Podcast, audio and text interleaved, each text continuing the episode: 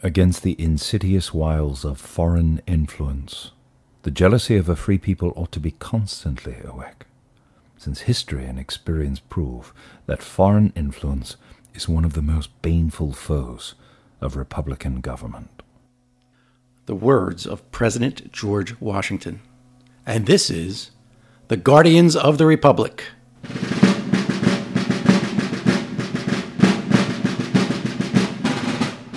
Hello, I'm Patrick Murray from the Monmouth University Poll, and my co host is Ian Kahn from the TV series Turn Washington Spies. On this episode of the podcast, we'll cover the Democratic debate in our hot take segment and wrap, as always, with our Guardian of the Week. And our main segment will continue our conversation on challenges to the Republic this week. Please make sure to subscribe and give us a rating in your favorite podcast app so others can find us. But first, Patrick, you have an interesting follow up on a poll you discussed in last week's episode.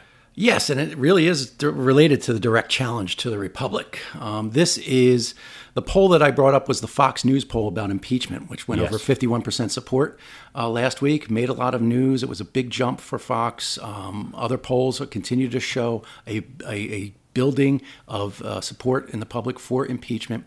But there was a New York Post story that was out uh, at the end of the, of the week, over the weekend, I think it was. And it said Fox News pollster Braun Research uh, puts out uh, mi- misleading information or something. I can't remember the exact title, but the, the idea was that the party composi- composition, Democrats, Republicans, and Independents, of the poll was out of line with reality. They had mm-hmm. 48% who were Democrat or leaned to the Democratic Party. And they compared it to a Gallup poll, which said only 31% were Democrats. But I'm going to put that aside because that is bad analysis because I can get into a whole screed about how you measure party mm, ID and how Screed. it's yeah screed. Screeds are I'm, fun, I'm, I'm going no, on okay. screed. Yeah, that's right. We don't want to do screeds on the, this podcast right now.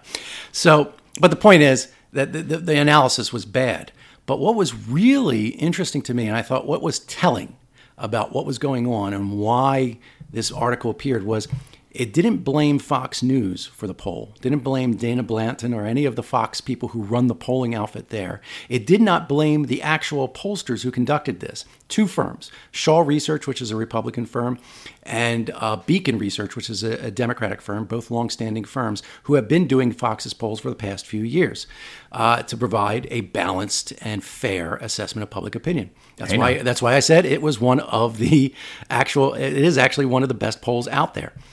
But they they blamed it on this company called Braun Research, which only did the telephone interviewing for them. And I happen to know Braun Research very well because they do my telephone interviewing. But I know for a fact that Braun has no responsibility whatsoever for the design of my surveys, for the sample composition, for the weighting or analysis of my surveys. They are just a contractor who does the work. It's like if you see a biased uh, article in the newspaper, it's like blaming the printer for the bias. Um, and I thought, this is really strange. Why is uh, New- the New York Post trying to divert attention or di- divert responsibility for this poll away from Fox? Well, who owns the New York Post? Same people that own Fox. And that's Rupert Murdoch. And who got a visit from Bill Barr, the Attorney General, in his Manhattan apartment on Wednesday night, the night this poll came out? The same guy who owns the New York Post and Fox. Right. And on Friday, you know, who quit Fox News? Uh, Shepard Smith. Right. I mean, I don't know exactly what happened here, but this is really, really fishy. The whole Well, thing, the whole thing just smells to high heaven. We're getting well. I didn't know heaven smelling, but it's it's getting state news. We're getting closer to Fox News, just sort of being state news. Right. This is Um, Pravda right now. Yeah, so we're we're moving in that direction uh, even more fully. Um, and Shepard Smith, it's interesting because as we were talking just now, I was thinking to myself, you know, Shepard Smith should be up for Guardian of the Week. I don't know if he was one. Uh, maybe a couple of months ago, he should have been at some point uh, because he certainly was holding steady at that three o'clock uh, Fox, Right. you know, that hour. Um, but but so overall, what does this tell you about polling and the dangers that we might be Well, this is this is another example where truth is is under fire, where facts are under fire. Uh, that uh, those who control the facts, control access to the facts, are simply making it up as they go along, uh, and and the concatenation of events there from the poll coming out to the attorney general's visit to Murdoch to Shep Smith uh, leaving Fox to this article coming out in the Post trying to, you know, to trying to lessen Fox's role in the poll itself that made the president unhappy. It is uh, it is very very worrisome it's very dangerous. I mean, yeah. it's it's yeah, it is a great example of how the Republic has been challenged this week. And now let's move on to Pelosi, who is not holding the impeachment vote yet. yeah, and I think I think that's very similar to here. Why, why is she uh, not doing this? And I think there are a lot of very important uh, considerations that she's making. And one of the things I found that was interesting here, another poll. This was a poll done by a Democratic firm, but the, the key to the poll is that they were actually giving advice to Democrats. And so they did the survey of Americans and said, you know, if for Democrats, this is how you should be handling impeachment is, you know, a majority of Americans support the impeachment inquiry. Uh, they are even more troubled by the allegations, though. So a higher number say that what he did was inappropriate, and that's mm-hmm. what you should fo- focus on. They say that the facts matter, and that you should just focus on the facts. Focus on the facts of the whistleblower complaint. These are compelling. Uh, they also say you should frame President Trump's actions as an abuse of power, uh, highlighting that no one, including the president, is above the law, and try to work with conservatives, as we've been talking about, who have said this all along that that's an important value to them. And uh, you know, push that value. And then the final thing is that you know the argument for Republicans who are standing behind Congress is uh, they're putting party over country, and that's right. one of the things that we saw in that Fox poll last week was that uh, the Americans were more likely to see the Republican members of Congress action in this more pol- as being more politically motivated than the Democrats. One of the hopeful things that came out of the last two weeks is, you know, this this all started right as Congress went on vacation recess for two weeks. Right. And I was wondering, I was like, is this going to be one of those things where two weeks later we're going to have new stuff to talk about? Yeah, well, we do have plenty of new stuff to talk about because Syria was not on the table at this time. We were not discussing that. However, th- this isn't going anywhere. This right. is staying front and center. Absolutely. And, and, and, we've got a lot of new information coming out. We have constantly. So we've got the subpoenas for Trump's tax returns. There could be ties to business dealings in this, and it makes sense uh, for not just for political reasons, because I, I gave you the political reasons from that poll, but also from just the reasons of making sure that people really believe that you are following the facts is mm-hmm. that you know if you hold an impeachment vote now you have people already talking about and we have saw it with presidential candidates is that hey he's already done enough to be impeached and removed from office and i think we're getting to the point where a majority of the public believe that but we're not getting to to the point where we have a critical mass of enough people who not will yet. abide no. by that decision if yeah, that happens that's true. and i think You're right. I think that's what makes sense for, for Nancy 51 to, to 43 51 to 43 is great it's it's it's impressive it's definitely the needle moving but it's not enough to um, to knock him out of office. Not yet. However with every day we're having someone else who's who is going into the House Intelligence Committee or all the different committees and speaking about what's happening. And when when they get all of those facts together and they put them all out at once I think it's going to be very powerful. And, you know, the Trump folks are complaining about this. Right. They're not cooperating. Giuliani's not cooperating. And, you know, we're, we're, we're seeing this is this is a battle of the branches of government right, right. now. So right, right now, we're, we're, this is what we're talking about is the House Intelligence Committee is, is doing most of its meetings right now and its hearings and taking testimony behind closed doors. Good choice. Which is exactly what we, we're advocating for. And that's what the Trump folks are complaining about. But you know, they're talking about the lack of due process, the lack of uh, you know that they're not going to get see anything. That's how this works. You know, you have to develop the facts first. Now yeah. we assume, and the you know Schiff and and uh, Pelosi have to make sure that they do this at the end. Is once you've developed the facts, you have to make sure that the other side has access to all those so that they can have a response to them.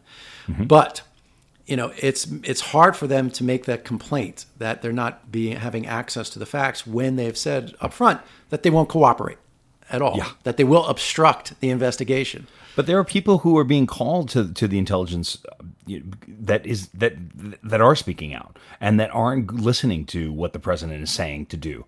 Uh, people like you know we're going to be seeing more of them daily, and they're coming out and what they're saying, the leaks that are coming out of that or the reports that are coming out of that are very damning extremely damning. Yeah.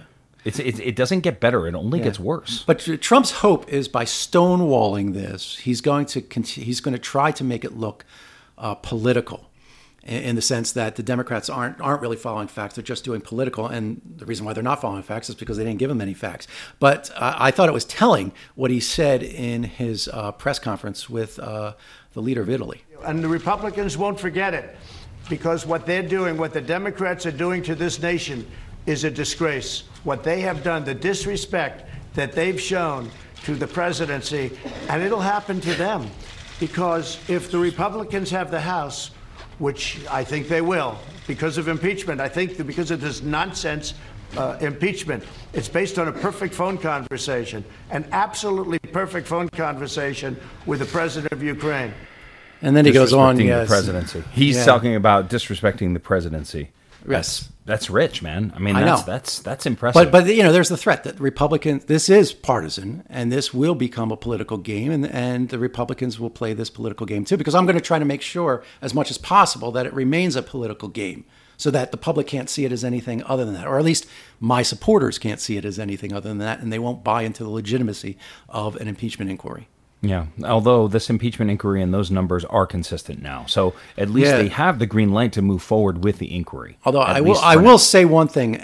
This has stuck with me um, for. I, I was rereading Alexis de Tocqueville's uh, "Democracy in America" over the summer, and uh, those of you who don't know the know the book, he was a Frenchman who came over in the 1830s to basically survey the uh, U.S. penal system to bring back information to France about what they would do. But he actually wrote one of the seminal works about how does democracy actually work in America? But one of the things that he said in there just really sticks with me. And he said, when the, the American Republic begins to degenerate, it will be easy to verify this by looking at the number of political impeachments increasing. And I was just thinking about this today. Before I was born, there was one presidential impeachment process. Mm-hmm. Since I've been born, there are now three. But I'm going to go back to what something we discussed last week, which is that this was set up in the Constitution by the founders to to be used, Right. and, and, and to be not only to be used, but to be Uh, thought of by every president of the United States. One of the things that I look at with President Obama, who has no impeachments, no indictments during his eight years, is is that you know he he was running a really clean ship. It was part of it, w- it was part of what his obligation was to understand that it's I, I'm on you know I'm, I'm going to be held to task if I do something that is unethical or or wrong. And President Trump is being held to account right now and President Clinton was held to account and President Nixon is held to account we could argue whether Clinton is as much of a crime against the nation as Nixon and Trump is uh, clearly a, a crime Right. against the nation. But you know, I I, I, I don't mind it. I, I don't mind the idea. Yeah, I think- that presidents that presidents go in going, you know what? I'm, I'm not the most powerful human being in the world. Even though I am the most powerful human being in the world, there, there are people who hold sway and power over me, so I better behave, and my people better behave But, but what, time. what Tocqueville's comment was about, what his observation was about, was he had put out there, he said, look, there's nothing natural that holds uh, respect for the processes of the institution uh, of American government together. It is only the people who run the government holding it together and maintaining the public trust, something that we talk about all along. And he says, that's what you will know. If you start seeing a lot of impeachments, that means that the underlying trust in the system and the willingness of those who hold those levers of power to maintain that trust has broken down. And I think he's right. I mean, this is what we've seen evidence of. Yes, it's in the Constitution to hold people accountable. But to, Tocqueville was saying, if it starts happening very frequently, then the Constitution is broken, or at least it's in a serious danger. Well, speaking of serious, let's talk about Syria, um, and let's talk about what's going on there relating to the guarding of the republic, and and something that Erdogan said earlier today when he said that when Trump comes here, I'll be talking, as opposed to speaking with Pompeo and Pence. He he came back on that uh, later, and he was like, well, you know, I'll still meet with Pompeo and Pence, but the situation there, the the question that I had is this, you know, we, we've seen now, we've pulled out. And now Trump is saying, I'm going to destroy the economy of Turkey. The question that rises in my mind is why does President Putin want to destroy the economy of Turkey? What is the long range plan for President Putin? Because now, for me at least, when I see President Trump make a move, I'm thinking, what does his handler want him to do? And what how is this going to help Russia? I, the whole the whole thing is head scratching right now, um, and you see Trump trying to have it both ways. In his press conference today, he was talking about defending Turkey as a NATO ally, but he's not treating it as a NATO ally. And and of course, uh, you know what he said about NATO in the past has also come back to bite him. That was that was pretty Yeah, that was pretty rich. Again, Yeah. I keep talking about how rich Trump is, and we wonder how rich he really is. But you know, he he was saying, you know, we're friends with NATO. We we, we get along with them, and instantly I thought of that picture of uh, Merkel talking to Trump with and Trump with his arms crossed with a with a silly little smile on his face like a 6-year-old boy who's being petulant. I'm like that's his that's your NATO allies. That's how he treats our NATO allies. So to, for him to call Turkey a NATO ally is what what does that mean? You can't have it every way. Right, but he is, and so that raises the question of what's the motivation here. And I said when we talked about this last week that maybe it's just the chaos theory. Uh, Mm-hmm. You know that you know he's just you know he's just winging it and uh, trying to make the situation make the Ah, situation I think it's turn more malevolent than that. And I think, it's more malevolent than that. I yeah, think too many things are. Ha- I'll agree with you. Too many things are starting to I- happen. it's President Putin has control over um, our foreign policy right now, and when he tell he says this is how it's going to go, you know, and whether it's Erdogan on the phone with Trump, and Erdogan says this is what President Putin wants to see happen. And then, all right, well, then I guess that's what's going to happen. And you wonder, well, why? Well, now Russia is filling in all these vacuums all over the world, and the the the you know our strategic situation all over the world is is going to be in absolute shambles. I wonder It's- if there are rough transcripts of these types of calls. There, I'm sure there are, but it, but there's no way he's showing that. I mean, to to go all the way back when when he had the meeting with Putin and he told the note taker, the translator, to get rid of her notes. Come on now, like what what are we waiting on? The, I, I go back to the picture of the foreign minister and the ambassador um, in the White House within you know months of Trump becoming the president, and that picture of them smiling like the like the cat who ate the canary. I mean, it's it it, it, is burned in my brain, and I, there's no other way for me to see it right now other than that Putin has control over the choices that we make. And this may be the straw that broke John Bolton's back. Ooh. And, and why he, it looks like he's now going to come out and if he, Well, and he's drop got the, dirt book, man. He's got Yeah. his book. He wants to make his money, but he better do it quick. Yeah. I mean, because there's the guy. There, there's the guy who could stop all of this. And you know, we with we we saw with um with Faith. I'm sorry, what was her name? Fiona Hill, rather. Fiona Hill. Uh, Fiona Hill. You know, quoting John Bolton. And talking about Giuliani and saying I've got nothing to do with this mess, and Giuliani's just trying to blow up, and I'm not part of this this drug deal. You know, Bolton could really do some damage. I, I'm wondering what the Democrats are waiting for to subpoena him. Yeah, I, I I think it will happen. It will happen eventually. All right, I'm. You know, there's one more thing that I wanted to ask you about uh, Yeah. from this week, and that is that video uh, that was shown at a Trump fundraiser. Not the Trump campaign was behind it, but uh, his son was there. Others were there. Uh, did you? Sure, Huckabee was there. Yep. Did you watch the? Oh, I, I, I watched I- about half of that video. That and was- it was no, there was no more to be watched. I can't even. very bel close. I, I mean, I, I hadn't even heard of the movie that it was from uh, before, and I can't even believe that scene was in a movie, let alone what was done with it uh, on uh, on this video. So essentially, in this video, it's a video of Trump super Trump's face superimposed on a body, shooting people and killing people and acting like a superhero Inside a Um, church. But basically, what it was was it was all the members of the press, All the members So of the was- press, and it was and former and former President Obama, and, uh, and uh, John McCain, Mitt Romney, it's uh, it's it, that that is and it was is- extre- incredibly violent. And this was shown at an actual like real event. This is not just something that somebody made and circulated on the internet. Uh, and the violence in there was just so.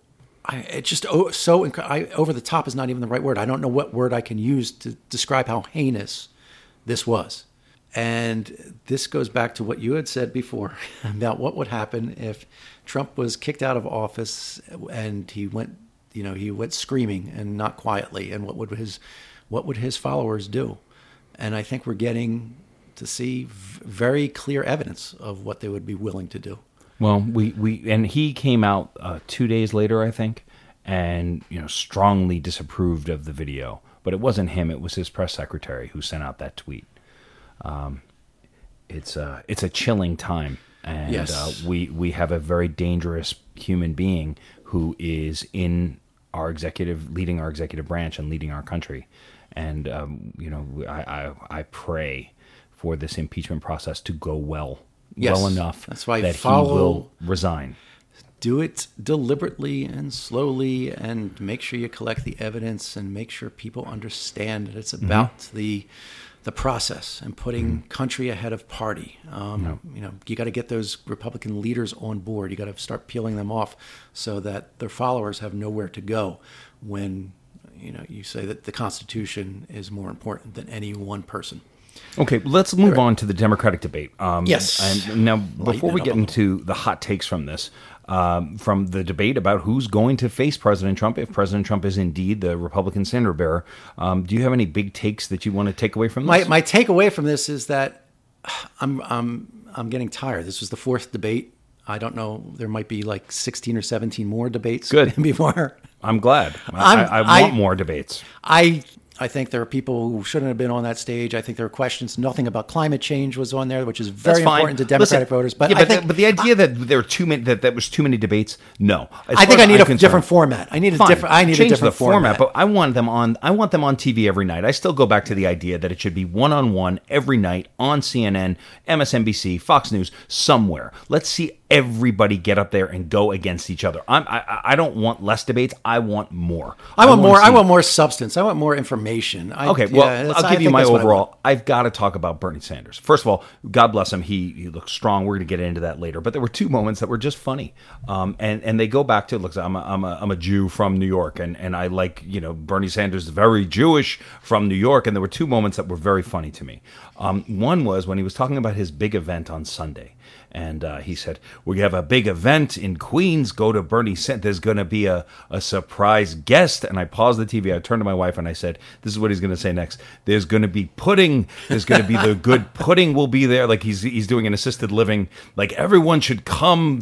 Yes, Joe. There's going to be tapioca. It's going to be great. We're going to have a clown. We're going to have a great time. so like that was one of the for me comic relief. And then and then it happened again with Sanders and Biden. And Biden's talking about you know Vladimir Putin and he points to his right, and, and Bernie Sanders goes, "Did- wh- "Why are you pointing at me? I what, I have nothing to do with this." And and it turned into, if you remember that movie, The Sunshine Boys from the Uh-huh, seventies, yeah, with Walter Matthau and George Burns. The finger, you're giving me the finger, and, and you know, and, and Joe's like, "No, it's not you. I'm not giving it to you. I'm doing it to this. You give, get away from my soup."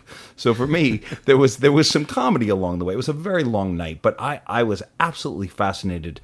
Um, from the beginning, so let's move on to the That hot that, that was enjoyable. I, I Yeah. will agree with you. Okay, We're yeah, gonna so we're gonna focus this one on the twelve candidates on the stage. We're gonna have ninety seconds to discuss each one of them, though we're gonna combine a few.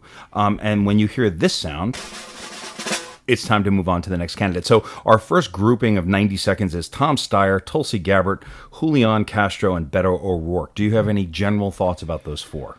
Uh, yeah, time to pack it up. Um, uh, let me take one on Steyer. Uh, so Steyer proved uh, that you can buy your way onto the stage, uh, and that was very interesting. And you know, God bless him, and he will be on the stage in November. He has qualified for that, but I don't, he didn't bring anything new to the table there. Well, Steyer's Steyer was fine. I'm going to move quickly through these. Tulsi Gabbard, um, you know, she she really with her illegal regime change war stuff, uh, repeating that, which is a Russian talking point, just and she even was called an asset, and she didn't say "and I'm not," um, which was surprising to me. Julian Castro rehabbed himself uh, last night. He was on real behavior. He he he really took a hit with uh, Joe Biden, right? Um, so I thought he handled that rather well. And one of my favorite lines of the night was his line about caging kids and freeing ISIS. I thought that was really, really strong. And Beto O'Rourke, I can just tell you, I didn't hear a word he said.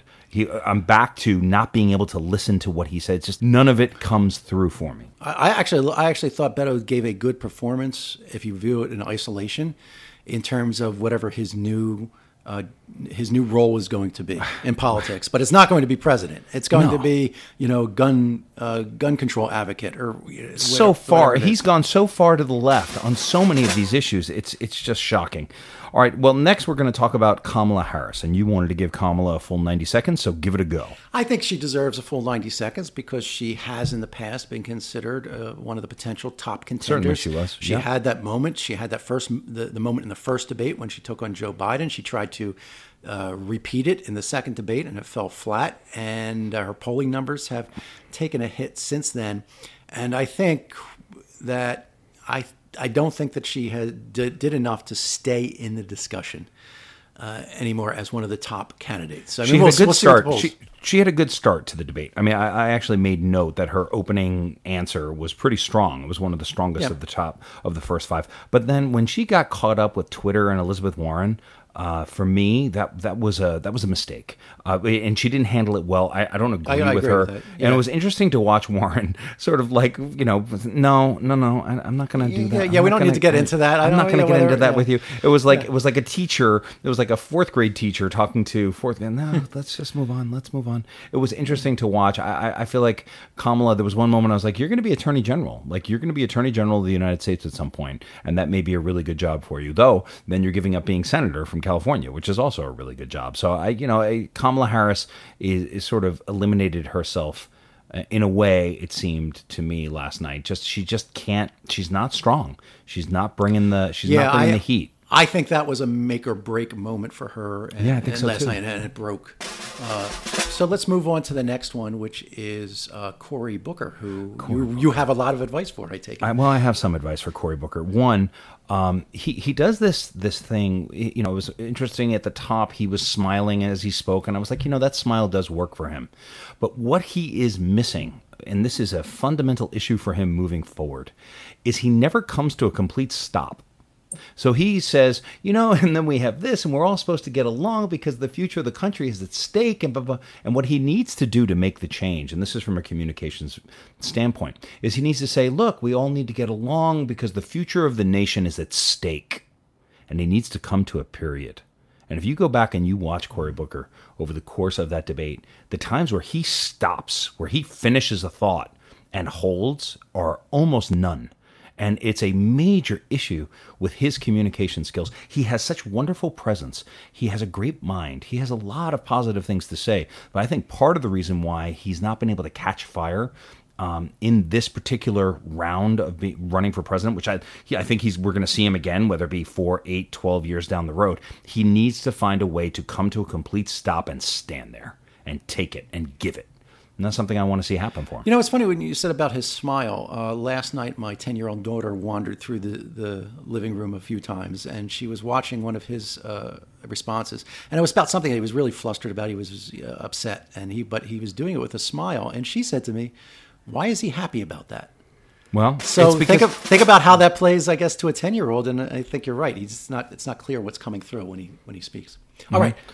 Who's next? you can give it to me. Oh, got yeah. something to say. Oh, Amy Klobuchar. Amy Klobuchar, who, yeah, go ahead. Listen, I, we've been I've been talking about Amy Klobuchar on this show from week one, uh, saying that if there is a lane for Amy Klobuchar to find her way, that she could find her way. The- One of her, she had a good night last night. I thought. Yeah, I think she had an excellent night. She keeps steering into that lane, but she keeps I don't know. stuck behind all the other cars. Well, one of the things that happened, yeah, but what she did was she was she was playing bumper car last night, and moving Yeah. people out of the way, and she was taking some real punches at Elizabeth Warren last night, which I thought was it was like, yeah, you better do that, you better make yourself. But to me, she was one of the winners from last night, um, and and when she kept going back, this is I think her best move. She kept going back to this is the heartland, Ohio, Wisconsin, Minnesota. This is where I win, and that from what I said from the first one of our first episodes was I talked about how Klobuchar, if she could find her lane, could really do well in those states, and I think it, it's one of the things that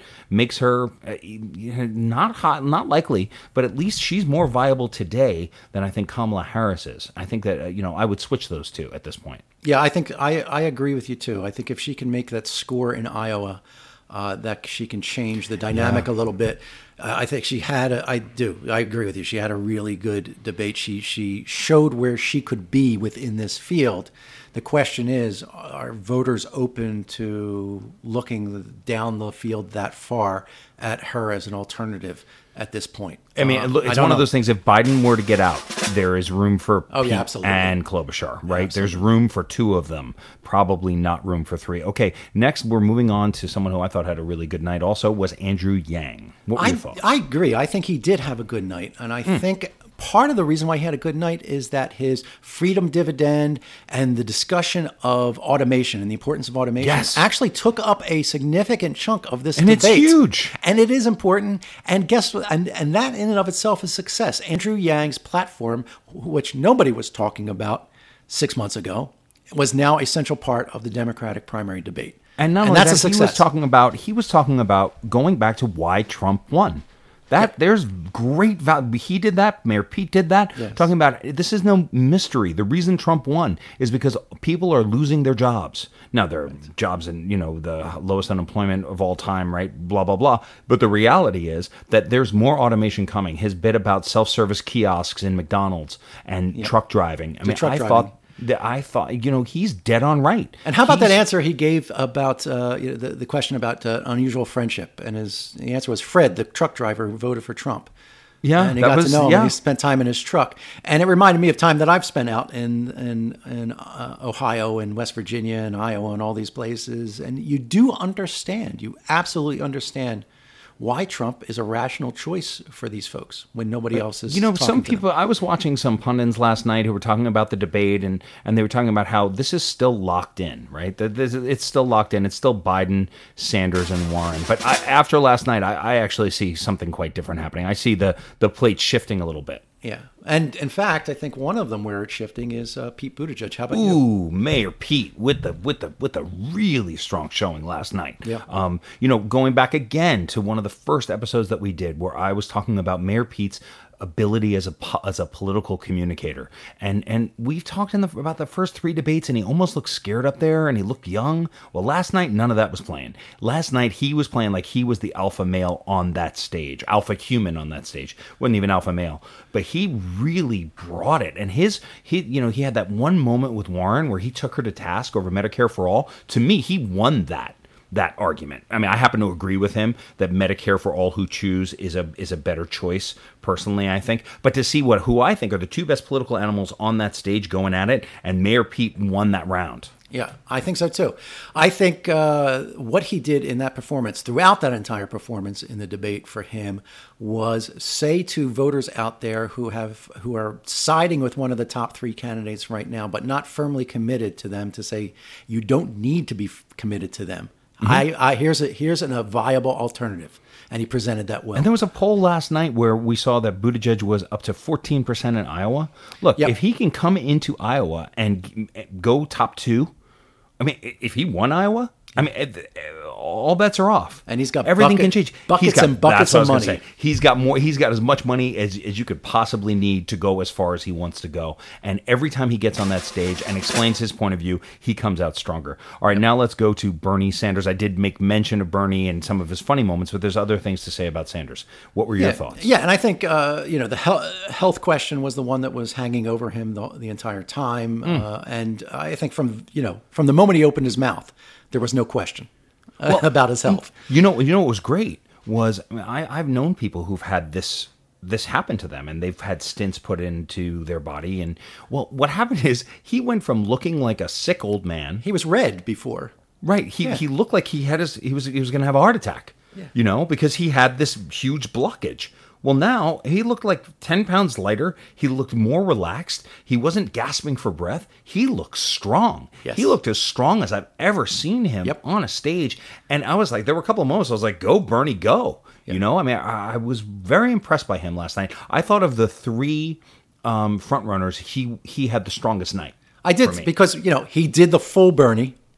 Uh, and, he, and and he did it well. I mean, he's got the full Bernie down, and Yeah, I think with he- whatever's happened to him in the past uh, couple of weeks with his health, has just upped his game, and he was Well, he on- just can breathe he better. was on I mean, he can Yeah. breathe better. He also had this wonderful, beautiful moment where you know they he talked about how grateful he was to everybody for their kind wishes, and you know, and to everyone else on the stage. And he had this very vulnerable moment. It's not something you see with Bernie Sanders very often. He doesn't go into that space because he's always on the attack. He's a warrior. He's a social warrior fighting for what's right. And to see him have that level of humility was was actually really beautiful. I thought it was Yeah.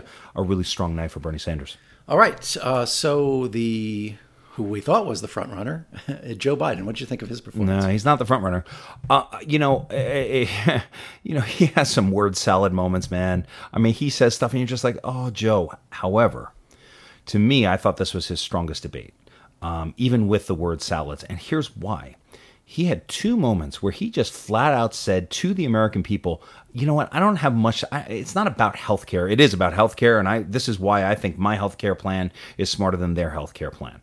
But this is about Donald Trump. This is about me being able to come in and fix." the problems at hand. Now, normally, you're not looking for somebody who's going to take you back to normalcy, but when we're in such a circus atmosphere, you know, I had some moments last night where I was like, you know what, Joe Biden, you might be exactly what this country really needs. I don't know if you can win, but it would be good to put him back on the world stage. I just, I, I was impressed. Yeah, I, I'm not. I wasn't mixed with, with him. I thought he gave very strong answers when you were talking about Syria, talking about foreign affairs. It was something that you know, like the switch went on with him. That's that's Mm-hmm. Yes. automatic for him. He knows that stuff. He can get emotional about that stuff. But the question that we were all wondering about, which was how is he handling Fair enough. the, the attack uh, against his son. son and, and against himself, and I thought he muffed that.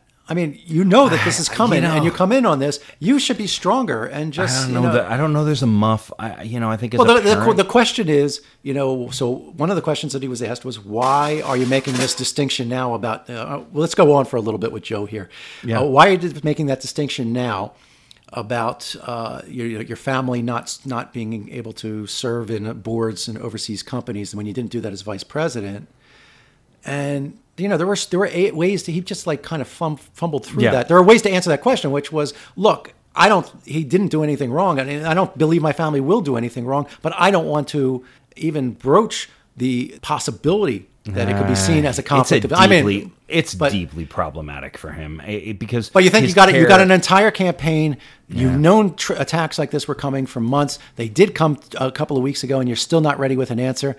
That I don't know how that's going to play, Um, and maybe it won't play at all. Maybe it won't matter at all. We'll see him be still say the same honestly, balls, as but- good as he was, and as much as I was saying, you know, there are there were moments. The best thing that he could do, well, I'm not gonna, I'm not gonna say that to Joe Biden. Joe Biden can do whatever the heck he wants, and he's out there fighting his butt off. Yeah. Let's move on to Elizabeth Warren now, because who had a uh, unique evening.